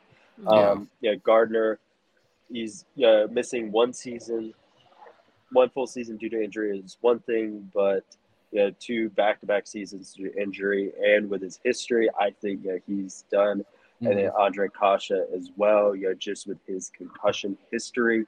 Um, He's I been out like all would be- season. He, has been played out the since- home. Of, he played the home. I was gonna say and he's that was seen it. one game. Yep, Uh, one I think yeah, he's yeah, I think I don't he's pretty remember much it. done. I think he's pretty much done playing uh, in the NHL. Uh, yeah, maybe yeah, he goes overseas and plays, uh, but yeah, in the NHL, I think he's done. Uh, Yeah. I, I think honestly he should retire altogether because just CTE and yeah, you got to think about your life. oh, it's so dangerous. Yeah. For their health alone, both of them should. Like both like between the the back injury, which is nothing to mess around with, and with the Yeah. concussion, like those are just injuries where it's like it's not like I really want to keep playing. It's like you really shouldn't. Like you it's it's dangerous. Like there's love of the game, and then there's love of you know what comes Life. functioning as a human being. Right? Yeah. Yeah. yeah, Yeah. uh, yeah. which which both cases kind of make me think again even with patches injuries that we'll take another chance on him because we want we wanted him and we're a team that loves to take chances on guys that have injuries see Gardiner see Kase see our goalies Yep. um, ready. Pacioretty. We like to take that chance because we know if they don't have the injury, they're phenomenal. It's the like we're like we'll take that little bit of a chance Yep. that maybe they'll be healthy. And on two counts now, it's failed us. They were decently cheap accounts, thankfully. Uh the goalies, I'd say would be have been 50-50. Thankfully, most of the time they're not injured at the same time. Um, but I think now with that's why we'll give patches another chance. Yep. Yeah. Um, so there was one more question. Of course, Twitter decided to be Twitter for about half a second. So give me one second while I pull this thing up. Who's Oh my got their goodness. backup? I got it. I got it. I got it. Okay. So uh, it's actually from uh, Jules. Internet Uh, issues. oh yeah. Yeah, who knows internet Surge. issues here? Welcome Uh, to the SurgeCast. Uh, yeah, so Juliana Moore. Uh, who would you want the Canes to play in the Stanley Cup Finals? And Jared, we'll start with you on this one. Oh man, uh, that's a tough one, really. Uh, yeah, because like you got like your realistic answers, and then like you got your sentimental answers. Right. Uh, I say I say we go two answers with this. One is the you know the Heart way it's looking right now. Yeah, The two teams that we'll see. Who do you want? And then in a perfect world, who would you want to see? yeah. It's, it's like it's like who, what's your brain saying and what's your heart saying. So we'll go we'll go with those I will say Vegas. for for Vegas. which for, for which one the heart or the head. Brain.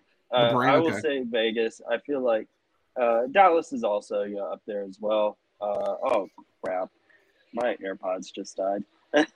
Oh, you're we, we, we we hear you. You're good. You're good. okay, yeah, audio quality may be a different bit different now, but you know, uh, but uh, I would say you know, Brain. I, I think you're looking at Dallas or Vegas. Uh, No Mhm. one really in the West is you know like Boston. Like that's you know, the. Yeah. like that's it.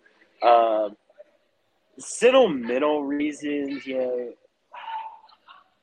I, I mean, you got 06, yeah, Oilers, yeah. Are are they in the mix right now? I haven't looked at the list They are. for a Th- while. they're third. They're third. Are they second or third now? They're, They're in the mix. yeah. They're, Okay, they're in the they're, mix, They're, yeah. they're in the. They're in the top three in their division. Oh, they're They're second number now. two, and they're number two in the Pacific. Yeah, Okay. yeah, you have them, yeah, for yeah 06 rematch. Yeah, that would obviously be really cool, especially in the 25th anniversary season. Oh yeah, yeah. The Hurricanes would go. Uh, yeah, that would be really fun.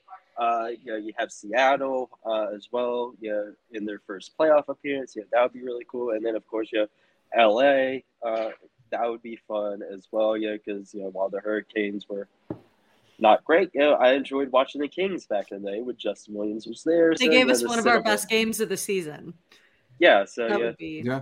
Yeah. and if, One- then of course you're having family from Colorado. I gotta mention the Avs, even if I don't want them there. no. for for Bailey's mental health, she No. doesn't want. She does not want that match. My mental health will not be able to handle a Canes abs series.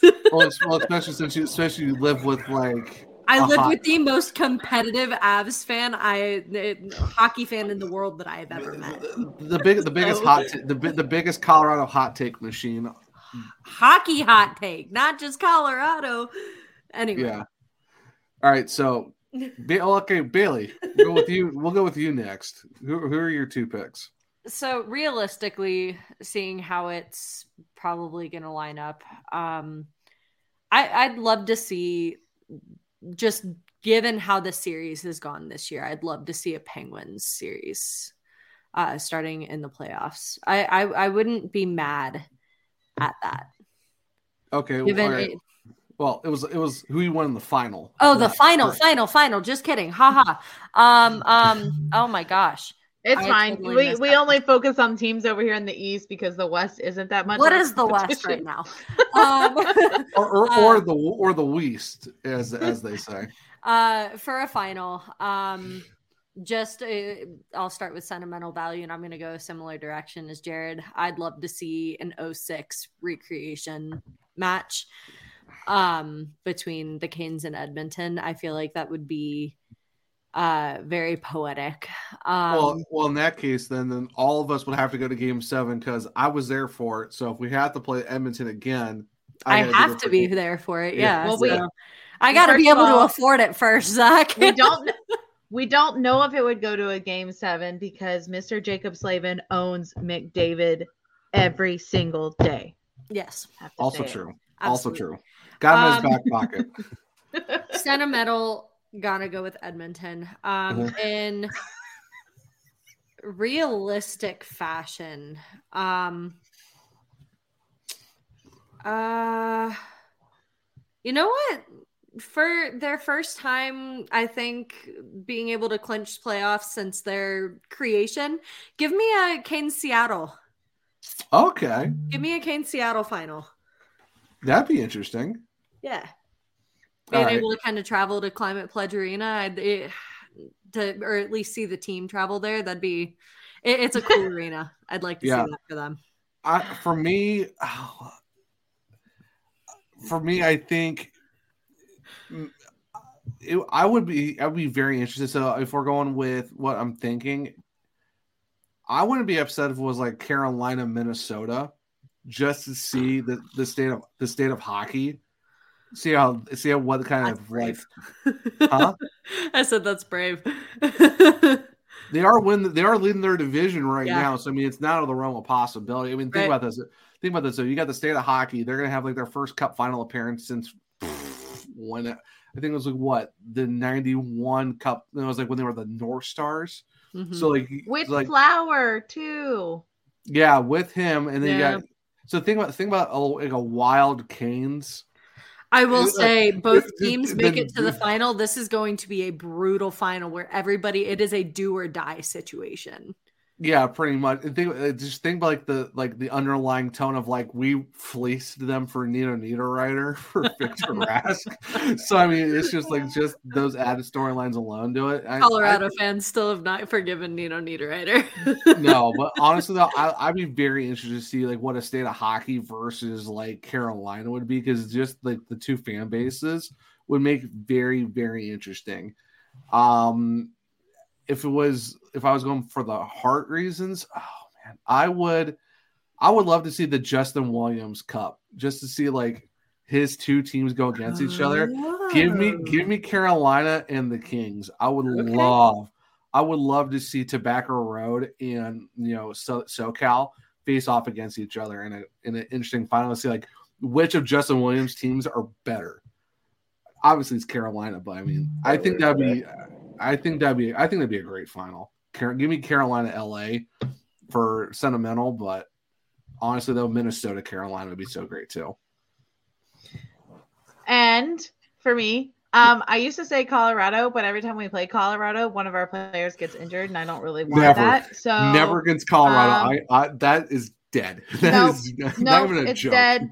It's dead. Also, I think our friends that are Colorado people would be so obnoxious at that time, and I want our friendships to remain friendships. Oh, they would still remain friendships. They would just never let it go if they were. I will say they would never let it go if they won, but we also would be just as relentless. So Honestly, honestly though, but honestly though, JJ would probably be the most chill of the of the Colorado people. no, but you know, with as close as we are too, he's got his little quips every now and again. Yeah. Oh, he does. No, he does. Um. It, it's Jared and Grant that I would be the most worried about. Mm, yeah, I feel bad. I feel more sorry for you than anything Yeah. else. Yeah, it's more. Not, for not, you. not you, Jared Ellis. There's another guy named Jared. Yeah. So you're good. Well, it'd be like, Not you, what am I Jared. Sorry, There's so many No. Jareds. No, no. Um, uh, Mr. uh, Shuck over there. I yeah, have to. Jared, yeah, Jared Shuck and Ma High Pundit. That's that's the Jared we're talking about. You're good. All right, you're fine. I do. I do Mr. have to. Mr. Ellis, you're good. I do have to agree. State UNC. I do have to agree. Um, of course, of course, Bailey said Seattle because that was also a thought on my mind. Is that would be fun to You're, play tw- you're, twin, you're twins. Like have we I know she said this. it, and I was like, of course. Um, and if if there was a way, So if there, weird, if, so I think I think in general, and I know it wouldn't be the final because it just doesn't work that way. But I do think that us us and the Devils will have like us playing them is a fun series. And I know now everyone's nervous because we don't have Svech, but I think if we were at, I think it'll be interesting now. I think if we had our full team, that would be an amazing series. Oh yeah. And I would love to see it. I mean, if they ever, I mean, if the NHL is smart, and went back to a one, the one v eight system with a reed seed, that'd be fantastic. Because then we could probably see them in a Eastern Conference final and not a Eastern semi or Eastern final matchup. So, yeah, it would be nice, but right. what can you do? hmm But Imagine if that's how it worked. well, yeah. So, Jerry, I'm gonna, Jerry, in the final. Yeah, Jared, I'm to ask you this. So, because someone brought this up, I forget who was online and brought it up, and I said, "You're like, how you like the format now?" And I said, "Go one through eight. Because someone asked me, like, what is the one through eight? Because I guess they never watched hockey during that time, so they asked me about it. You know, how to break it down for them. What would you feel if the NHL did go back to the one v eight system, but they did the reseeding instead of just like you know if one wins and they face like the winner of four or five or however that goes like what or do you kind of like the format now or do you think they need to keep the format but do the reseed? Like in your head what's the perfect playoff format that you would think? So sorry, you know, audio changed now again. The both AirPods officially died. So oh you're good no worries um, How dare you? It's actually coming in pretty clear. maybe it was your airpods that were giving you the issues you know they kept cutting out that was the great, problem lovely. Um, but uh, first off, I don't see the NHL changing their playoff format in the foreseeable future. i know it's unfortunate Does the Not- not NHL ever change anything? Uh, they can't even Uh, yeah. figure out goaltender interference so no eh, Yeah. I I feel like there's gonna be arguments for both sides, you know, because you know you look at you know the one through eight, um, you know, you could have you know an entire division make a playoff, and then you know, yeah, and then you know hardly anyone from another, you like the Metro, you know, so because so often the Metro is so stacked, you know, you could have half the Metro in the playoffs. Yeah. Um, and I mean, it's, uh, play, play better. Just play better. right, I'm sorry. Yeah, Just play there- better. Yeah, yeah. Then Stop trading all your good players to us. exactly. Um, and so, you know, then the one through eight is, you know, there's teams that, you know, you know, they, the teams that need to be in the playoffs, they're in the playoffs. They're not getting left out. Um, and if they did ever go back to one through eight, I would not want them to reseed after every round. I would want it to just be one through eight. You know, essentially like the NCAA tournament. you know? Right. So so like it's like the like one would face the winner of four five and the winner of Yeah. the two Yeah, seven if- will have to play three six yeah, and stuff like they're- that. Yeah, if they were ever to go back, I would want them to do similar to NCAA tournament. I I I, I missed the old one through eight because that's what the one through eight was. It was just winner of one faces the winner of four five, winner of you know two seven finishes faces winner of three six, and then it moves on to that. I missed that format. It was a good format. I don't know why we had to be Yeah. stupid because they wanted to create a artificial rivalries in the playoffs. You got them automatically. It didn't really matter. It's just that they're they're Yeah. trying to force it, and it's like it's boring. A lot of your good teams get knocked out in the first round, and it's like there's no so unpredictable. There's no, I I don't know. Yeah, Well, yeah. I mean, you all you added what you added two wild card teams. Oh, you mean your seven and eight teams are now your wild card teams? You really didn't do anything different. yeah, You true. just yeah. Now you you're now, yeah. You all you did was force three teams from each division get in, and then you have like two wild cards. It's like.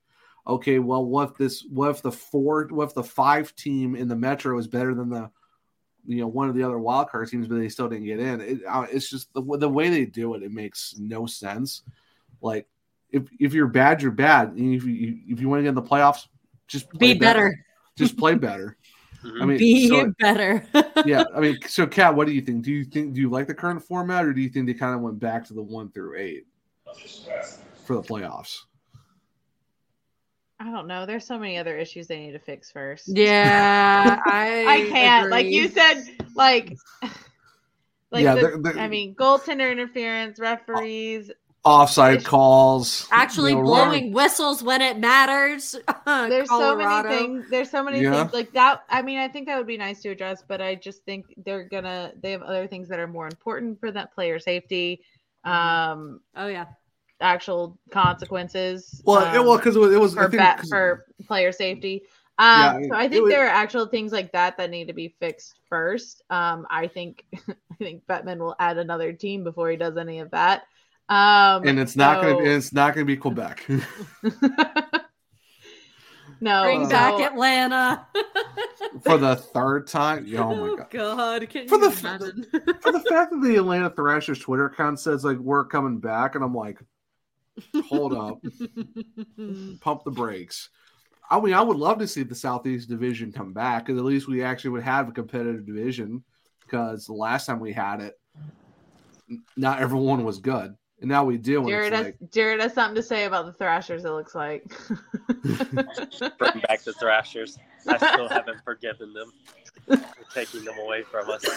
Oh, I, I miss I miss because I, I always remember the um the mechanical like pig. They I forget what I forget what they had it, but it was like the old video back in the early two thousands where he would just go and just absolutely decimate all the teams in that that intro video. Robo Pig. Yes, yeah, it's oh it was a, oh it was oh it was a Storminator. I think it was called the Storminator. But yeah, bring that back and just do the old school like the logos and just As somebody who didn't grow up with that video, I also love that as soon as I unmuted, Kat just knew. All right, he's saying something about the Thrashers. because I can see. So because you're muting to avoid the you know, airport sealing your thunder as lightning is behind you.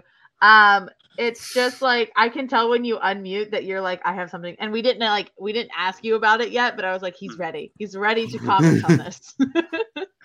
Revive the Thrashers. I bring bring back the Southeast Division, please. I would love I would love to see what a like a, a stacked Southeast would look like. Oh but, yeah. But thank you to everyone who's sending your questions. Uh, Jared Ellis, thank you so much for coming on. I know we had you in the last off season because we had because we were talking about these amazing toy fifth anniversary jerseys. Awesome to have you back on. Sorry that you're stuck in Detroit after of the game. I don't know. I mean, the ESPN announcers were saying it was such a place of hospitality. Maybe they'll someone will buy you a beer. Like talking about that game. With that, with that, I did actually get some free beer. Uh, my first uh, day here, uh, we went to uh, Buddy's um, downtown near Tiger Stadium, and or Comerica Park, excuse me. And it's it's I the kicked, Tigers. It's okay. I kicked the keg, uh, so that beer was free, and then uh, he gave me a half pour of another one, and then yeah, I, then after yeah, I'd finished both of those, and I say half pour, it was like three quarters full. uh, and then uh, I finished those. He's like, "Hey, do you want like another?" And I said, "Yeah." And the thing is, he didn't charge. I only got charged for one beer, but I got three beers because he brought me that other half pour as he was bringing the check, and it was not on there. Nice. hey, hey, you know, welcome to Detroit. stick, stick taps to that guy. What a beauty. Yeah. Yes, and oh, we could go on and on. Like we were sitting at the Hockey Town uh, restaurant, like the Red Wings uh, restaurant yeah. near uh, Little Caesars. Like we saw Rod and some staff walk by, knocked on the window at them. Uh, almost died walking downtown. It was like a Looney Tunes cartoon. Like we looked at like this Nike store that had some construction going on above it. We're like, oh, you know, thought about going in, kept walking. Not even 30 seconds later, one of the guys on the scaffolding drops a bunch of glass and scatters all over the sidewalk. Oh my oh, goodness. no. Wow. That is something straight out of a freaking cartoon. I feel Jeez. like Detroit is out to get you. Like it's kind of wanting. It's kind of wanting it you didn't to want stay. you here in the first place, but it but wants it, like, you to stay. yeah, like it, it's out to get you. Like oh, we're gonna get it. Like we're gonna drop glass on. We're gonna go after him. But then when that didn't kill you, it's like no, you're gonna stay. It's like them forever. saying, "I'm sorry, please stay longer," so you know we're not all bad. Yeah. We also got our own uh, WrestleMania pre-show. We uh, saw some guys fighting in a park. Okay. Of course. How fun. so, yeah, you know, it was fun. But Detroit uh, special. beautiful. Yeah. Nice. Oh yeah, absolutely. Oh, yeah. With like the big tiger statues all over the place. Yeah. Little Caesar it, in that game, extremely nice. And all the Red Wings fans that I interacted with, like they were all extremely friendly. That's surprising because the last time I was in Detroit, I saw the Canes play the the Wings at Joe Louis the last year the the, the barn was open, I got yelled at the entire time, and I'm like, that's because they're mad because their arena was closing.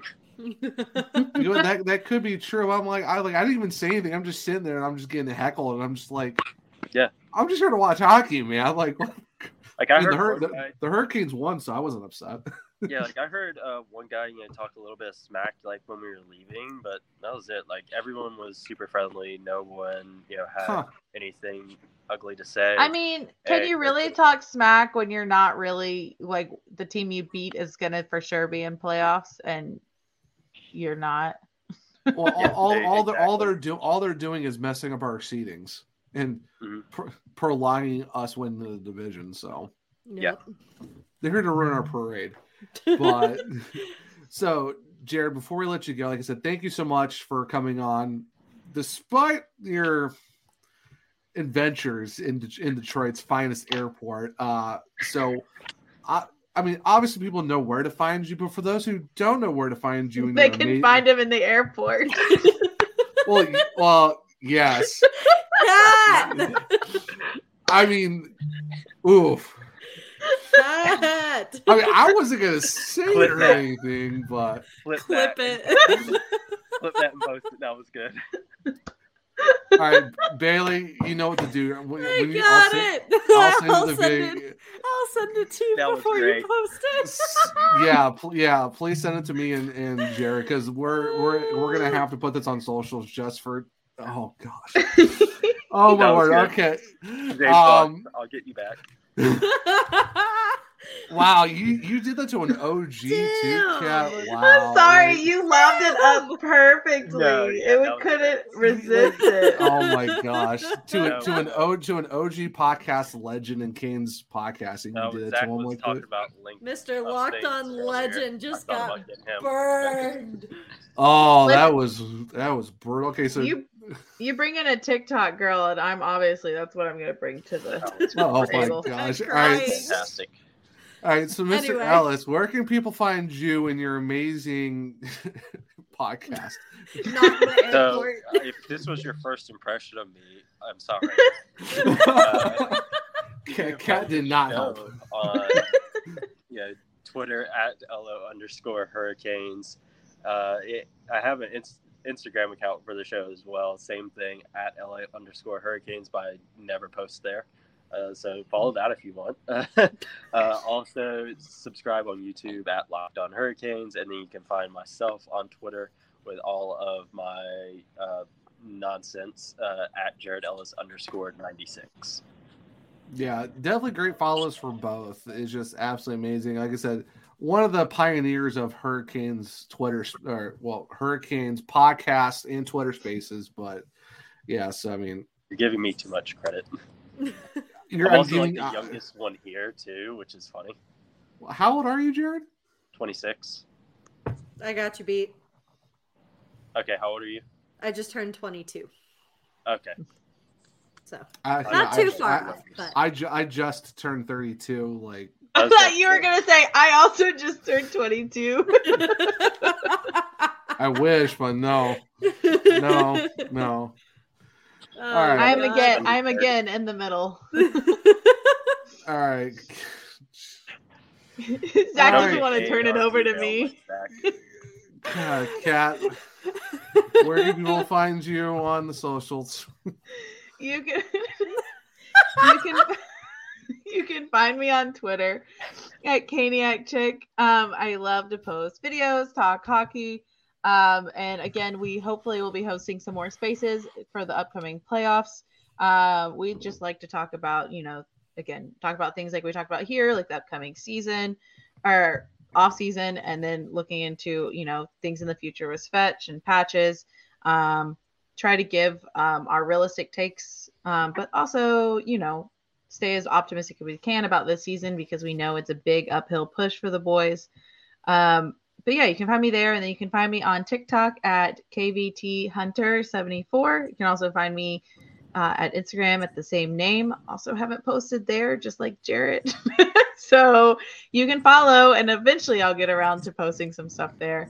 Um, um, but you can also find another place where I am slacking is at the uh, Five in a Game Sports Network TikTok, uh, which is Five Game SN, all spelled out. Uh, five, the, the, the word five. I Oh keep saying the letter five. The word five game SN. And then you can also find us on Twitter at five in a game SN. Again, all spelled out. And then, of course, on YouTube at five GSN. It is the number five GSN. How about you, Bailey? We are unhinged tonight. Oh my god. you can find me on Twitter at Bailey Curtis, and that is Bailey with two Y's. Um, post a lot more there than I do on my Instagram, which if you're interested in following me over there, that is Bailey Lynn Curtis. I help out with the YouTube side of things. So if you're watching on here, hello, hi. Um, hopefully we will see you soon. Um, I'm in the process of getting things uploaded over on that end, but definitely go subscribe over at the Surgecast over on YouTube. Um, again, yeah, hit that big red subscribe button. Go watch some of the videos. Uh, be sure to like, uh, comment down below. Uh, let us know what you like from the episodes. Leave us some questions, comments, concerns, anything like that. And be sure to hit that bell icon so you never miss an upload. Yeah, let Kat know she's just to stay. She needs to stop getting out of pocket with our guests. and all that nonsense. Uh, yeah. Hey, so like, all the guests like us o- or like me. Uh, you have guests that don't like you. They all like me. no, actually, no. I thought my language was unhinged. no. Apparently, according to Moose, he loves all three of our all three of the hosts. So we're good. to I go wasn't now. talking about Moose. Oh, well, all those other people can just life, I guess. So I'm in Colin's good graces, and that's all that matters. I'm in Colin's good graces. okay, my my feelings aren't hurt. Uh, if like so, like Bailey said, you can go go check out the YouTube. Uh, it is the SurgeCast, and the same thing with our Instagram and our Twitter. It's all the SurgeCast. Um, I know with our YouTube, not YouTube, our Instagram and our Twitter, we do have link trees on there. So if you want to click on those, they'll take you to where to listen to the podcast. Go check our amazing sponsors. Also check out our amazing network as well. So make sure to go check that out in those bios for those link tree links. Uh, if you want to find me, I'm at one true Zach on Twitter. That's only true Zach is actually spelled out like the number one. It's not the number itself. Instagram Zach R Martin 22. I post hockey. I post D and D and a whole plethora of other things on there. Just more hobby stuff more than anything else. Um, I am also with Field Pass Hockey and I write about the Charlotte Checkers. So check me out on Twitter at FPH Checkers. On my personal bio, I do have the uh, link to where you go to my authors page where you can find all those articles there. But uh, if you want to just go check out just hockey in general uh, over there for minor league stuff, uh, it's fieldpasshockey.com. And uh, I think Miss Bailey Curtis forgot to add something to her little Yeah. spiel. I am also part of uh, the Field Pass family with the Colorado Eagles. Uh, they've officially clinched their playoff spot, which I'm very excited about. Uh, so definitely keep an eye out on the uh, Twitter, uh, FPH uh, Colorado Eagles Twitter. That is at FPH Eagles. Um, where, where they may or may not have, where they may or may not have Ben Hunt if he clears waivers. Brad Hunt. Brad Hunt, whatever. yeah, Brad so Brad Hunt. Hunt was just placed on waivers, and I'm a little scared. But anyway, um, if you're interested in some Colorado uh, AHL hockey content, uh, keep an eye out on the FPH uh, Eagles Twitter. Um, some cool content coming up here soon. All right, well, that'll wrap it for this episode. Like I said, Jared, thank you so much for coming on again. for you. Okay, okay. Really, uh, I'll leave you with a good, uh, obs- well, not obscure uh, YouTube joke, uh, but if you know you if you get it, leave a comment. Um, but what do you call a magic owl? What? Houdini. Aha! Ha! oh my god. on that note, I'm we will- cringing. on that note, we will wrap up season two, episode 40 of the Search Cast. But make He's sure been in the airport for too long. Somebody come save this man, please. until Yeah. next week. if you can tell, uh, if you can tell us who uh, said that joke uh, back in the day, leave a comment. And you'll get- Please. All right, now, now everyone knows what to do. You might might have to might have to leave the comment on Twitter because the YouTube version might be take a little while. So when this episode drops, We're getting there. when this episode drops on Twitter, um, make sure to leave it in those comments. And if you get it correct, we'll give you a shout out on next week's show, which is will be season two, episode forty one of the SurgeCast. But It's a next, ghost episode. yes, it's the ghost, Ghost episode. Bear! Until next week, I'm Zach. I'm Bailey. I'm Kat. with her amazing bobblehead of Jaccob Slavin and our amazing guest, Jared Ellis. We'll see you here next time at the SurgeCast. See you later.